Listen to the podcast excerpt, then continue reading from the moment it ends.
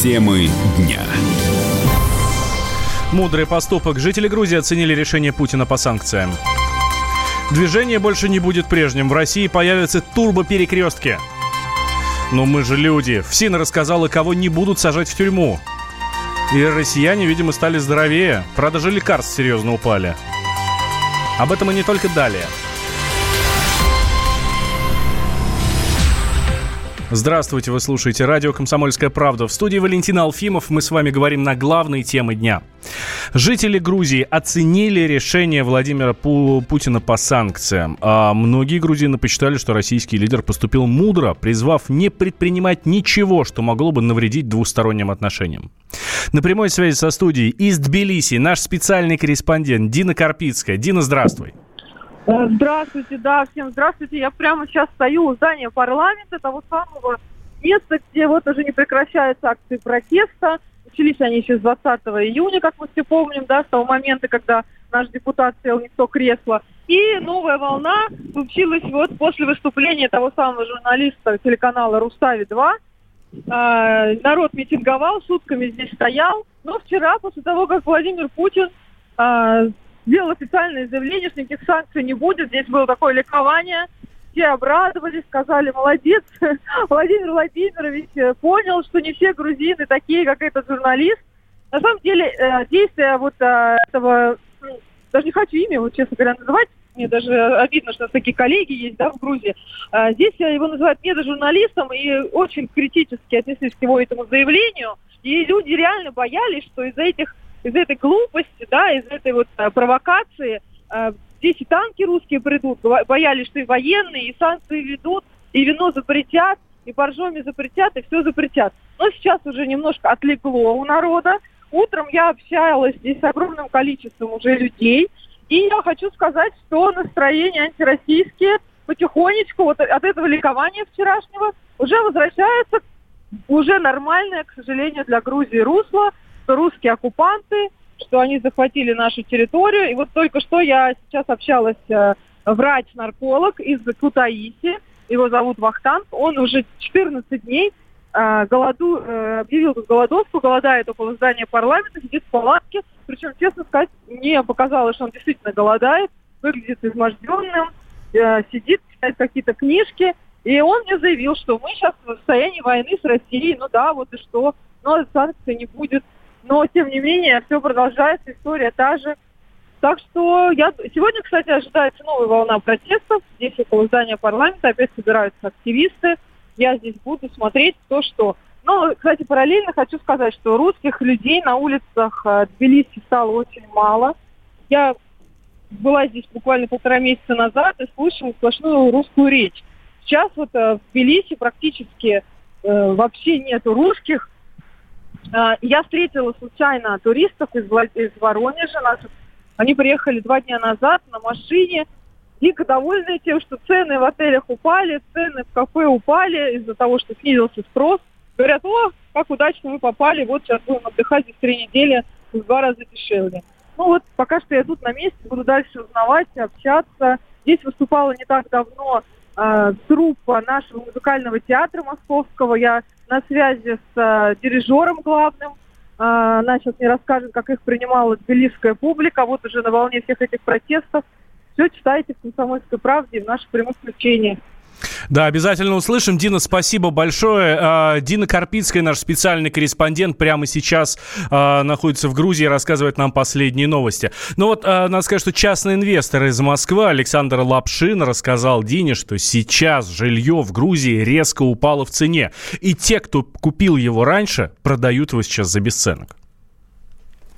Я был, наверное, одним из первых, э, кто, в принципе, инвестировал в грузинскую недвижимость. Это был 2011 год. Мне казалось, что Грузия активно развивается, и там все будет хорошо. А дальше что-то пошло не так. Туда зашли не вполне понятные турецкие фирмы, которые стали с нарушениями строить вот эти вот башни. В какой-то момент просто строительство достигло таких масштабов, э, что предложение стало превышать спрос. Если, например, в 2011 году ниже 500 долларов за квадратный метр жилплощади в принципе не было цен, то сегодня сегодня, например, можно взять уже за 250. И второй момент. Все-таки основную часть э, туристов, которые снимали квартиры, составляли россияне. А в связи с последними событиями рынок недвижимости, который и раньше пошатнулся из-за превышения э, предложения над спросом, сейчас он просто обрушился. И те люди, которые купили жилье 3, 5, 7 лет назад, они в лучшем случае потеряли, ну, примерно половину денег, которые вложили. Сегодня продать что-либо невозможно в принципе, даже за бесценок. Я знаю людей в Батуми, которым, например, нужны деньги, они хотят продать жилье, и им предлагают, ну, максимум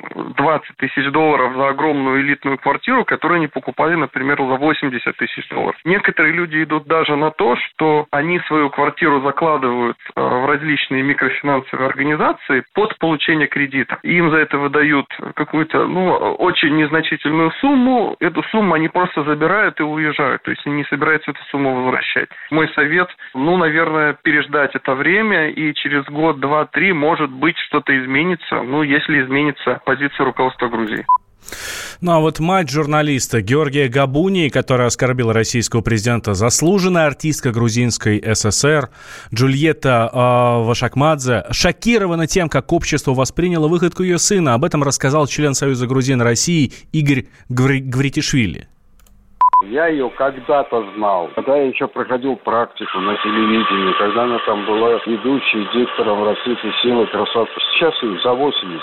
Я прочитал в соцсетях, что она шокирована была, как отреагировало общество на заявление ее сына. Она такая свойская женщина была, веселая, все. Но это я говорю, она была молода тогда. Я не знаю, почему так пиарят этого Габуни. Наверное, он этого и добивался. Никому неизвестный игрок на всех страницах. Я думаю, что любой любой здравый человек, в том числе из нашей профессиональной среды, отрицательно отреагирует. Можно по-разному относиться и к президентам, и к другим известным деятелям. Можно о них говорить, не соглашаться с политикой, но в таких выражениях и в такой форме это, конечно, неприемлемо, это должно быть осуждено. И он весь имидж народа испортил своими заявлениями. Человек, который говорит, никогда никого не любил и, надеюсь, не буду любить. Новый виток обострения российско-грузинских отношений произошел вечером 7 июля. Ведущий грузинского телеканала «Рустави-2» начал свою авторскую программу с оскорблений в адрес президента России. Позже в редакции канала начались массовые протесты. Больше 200 человек требовали извинений, увольнения руководства, а в телекомпании заявили, что протестующие забросали редакцию яйцами и напали на журналистов. Адвокат Михаила Абызова узнал об аресте банковских счетов экс-министра из средств массовой информации. Александр Аснис отметил, что суд не предупреждал защиту, поэтому решение будут обжаловать. Мы об этом узнали утром из СМИ. Басманный суд и следствие не уведомляют ни Абызова, ни его защиту о том, что рассматривается ходатайство следствия об аресте. В отличие от других судов, например, Преображенского, который обязывает следствие уведомить нас. Мы заранее идем в суд, зная о том, какой арест и на что будет накладываться, имеем возможность ознакомиться с материалом и высказать свою позицию. Поэтому ознакомимся с этим материалом, и наверняка будут основания для того, чтобы обжаловать его в апелляционном порядке. Мы считаем, что незаконно, и поэтому другие суды уведомляют. Басманные, вот они исходят очевидно из того, что если нас уведомить, мы моментально снимем деньги со счетов. Ну, а, собственно говоря, право на защиту в данном случае нарушается однозначно. Каким образом мы можем защищаться, если нас не уведомляют о том, что происходит? Мне трудно комментировать позицию следствия и суда, когда мы ее не знаем, а с нами на эту тему не считают нужным обсуждать законность, незаконность своих действий. Басманный суд 4 июля арестовал банковские счета Абызова на 120 миллионов евро. Это почти 9 миллиардов рублей. Ранее были арестованы больше 400 миллионов рублей обвиняемого, два его земельных участка, два жилых дома в Подмосковье, три квартиры и четыре комнаты, а также машина место в столице. По мнению следствия, арест имущества нужен для выплаты компенсации потерпевшим и штрафа государства, если Абызову вынесут обвинительный приговор. Экс-министр открыто этого правительства задержали в конце марта этого года. Его обвиняют в создании преступного сообщества и мошенничестве в особо крупном размере. Как считают следователи, с апреля 2011 по ноябрь 2014 года он похитил у сибирской энергетической компании и компании «Региональные электрические сети» 4 миллиарда рублей. Эти средства Абызов позже вывел за границу. Фигурантами дела также стали подельники экс-министра. А участникам преступной группы грозит до 20 лет лишения свободы. Абызов останется в СИЗО до 25 июля. Виновным он себя не считает. Он променял вечер на утро, чтобы вырвать себя из объятий бога Морфея. Он не зверг самопровозглашенных богов в глубочайшую бездну Тартара. И сам стал богом эфира. Ты готов встать вместе с ним? В 8 утра каждый понедельник. Максим Шевченко на радио «Комсомольская правда». Твое утро никогда не будет прежним. Программа «Доживем до понедельника» в 8 часов по Москве.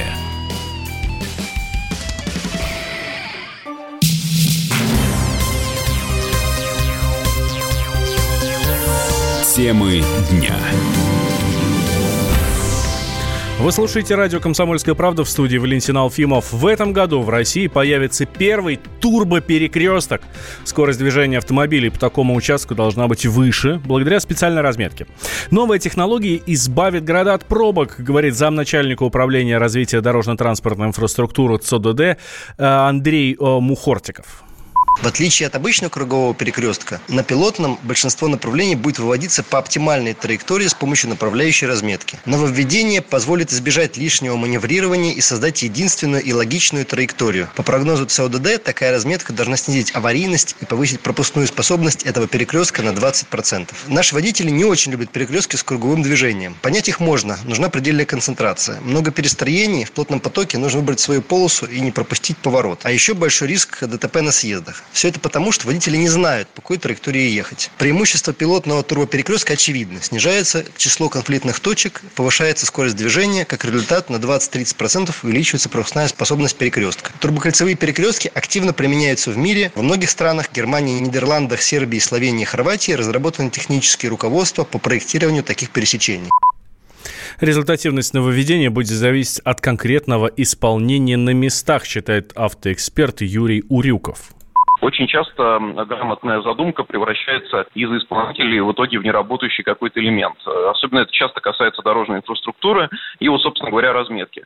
Потому что сейчас в Москве полно примеров, когда э, новая разметка действительно улучшила дорожную ситуацию, и, казалось бы, стоящий намертво перекресток действительно вдруг поехал, и автомобилистам стало проще. Но бывает и наоборот, как сейчас происходит в центре города, а когда разметки настолько много, что водитель просто теряется. Он не понимает, куда ему ехать, как маневрировать, и изначально хорошая задумка превращается в итоге э, в то, что пробок становится даже, по сути, больше, несмотря на то, что у нас, в общем, власти рапортуют о том, э, что дорожная ситуация улучшается. Поэтому давайте смотреть на конкретные случаи, конкретные примеры и посмотрим, как это будет реализовано. Также на российских перекрестках могут появиться новые светофоры. От обычных они отличаются квадратной конструкцией и единственной лампой, которая будет поочередно загораться красным, желтым или зеленым цветом. Суд по правам человека предложил не сажать в тюрьму инвалидов, беременных, а также матерей с детьми до трех лет. Предложение было подготовлено по поручению российского президента для улучшения условий содержания обвиняемых под стражей. Это предложение не касается обвиняемых в тяжких и особо тяжких преступлениях, это важно. По информации службы исполнения наказаний, в прошлом году в местах заключения находилось больше тысячи беременных. Адвокат, президент российской секции Международного общества прав человека Владимир Новицкий считает, что чаще всего женщины попадают в тюрьмы за мелкие преступления.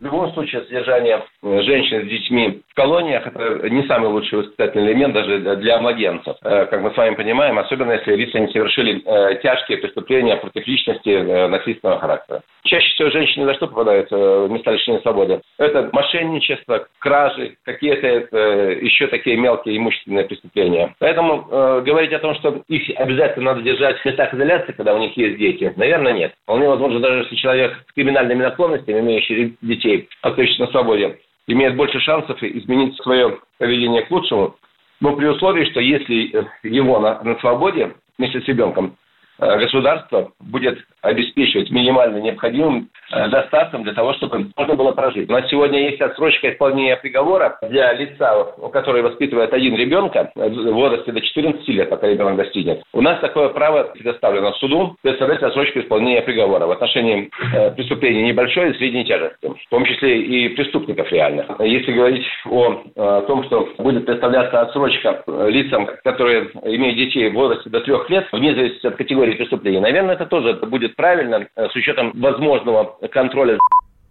в СИН также предлагают не заключать под стражу тех, кто впервые привлекается к уголовной ответственности за преступления, по которым дают меньше пяти лет тюрьмы. Радио «Комсомольская правда». Более сотни городов вещания и многомиллионная аудитория. Керчь 103 и 6 FM. Севастополь 107 и 7 FM. Эм. Симферополь 107 и 8 FM. Эм. Москва 97 и 2 FM. Эм. Слушаем всей страной.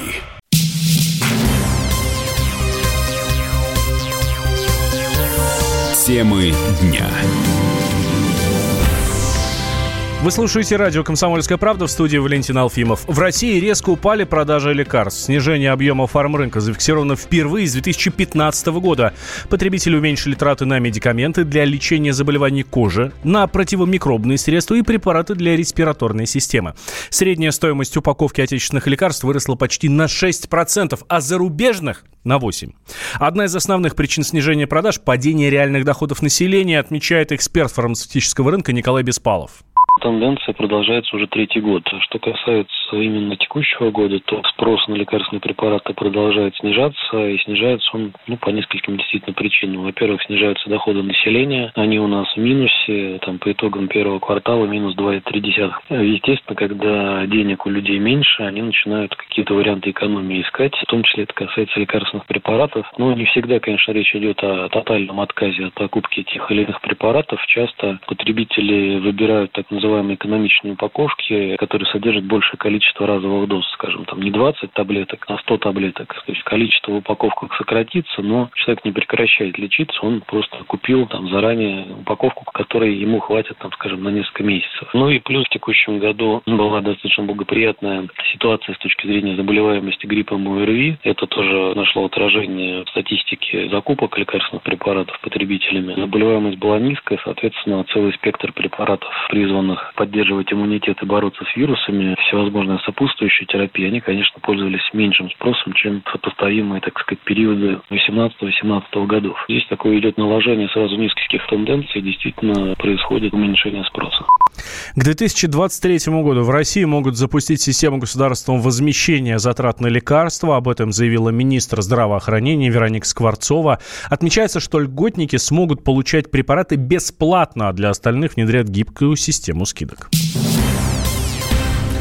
Лекарство не единственное средство для улучшения самочувствия. Родители пятиклассника из Красноярска надеются, что новый домашний питомец поможет их ребенку-аутисту открыться и найти друзей. Золотистого ретривера 12-летний Арсений Федоров получил в подарок от самого президента. Юрий Кораблев. Подробнее. Золотистых ретриверов называют собаками-психотерапевтами. Смышленые и открытые миру. Щенка именно такой породы в подарок от самого президента Владимира Путина получил 12-летний Арсений Федоров из Красноярска. Еще перед Новым годом ребенок с аутизмом отправил главе государства письмо с просьбой подарить ему щенка. Папа Арсения, Игорь Петрович, рассказал, что изначально они даже и не думали писать президенту. Мы написали письмо, ну, Пусть будет так вот, Деду Морозу. Все дети пишут Деду Морозу, ну и мы Деду Морозу написали. А потом думаю, а что Деду Морозу? Давайте вот другому Деду Морозу отправим. Вот акцент больше делался на собак. Все равно ему еще сложно как бы понимать, что, что Путин такой, что это наш президент. Конечно, вот с появлением самой собаки, это уже был бы сейчас дальше будет следующий шаг. Мы будем объяснять ему, что это тебе президент подарил, что это большая честь для нас. И там бум-бум-бум-бум, все вот такое вот. Конечно, это все будет объясняться. Это...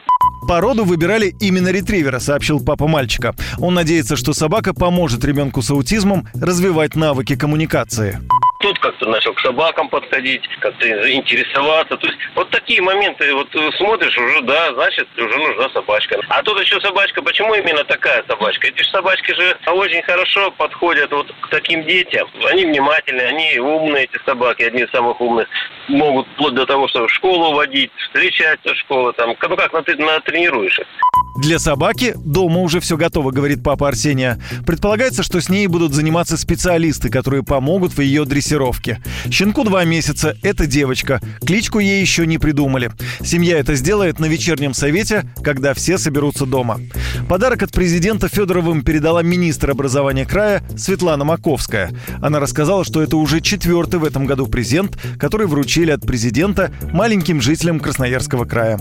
Ранее от главы государства передавали телескоп, набор для химических опытов и ноутбук. Но именно этот подарок для Арсения Федорова стал особенным и неожиданным. Собака – это очень ответственно. Юрий Кораблев, радио «Комсомольская правда». Комсомольская правда представляет.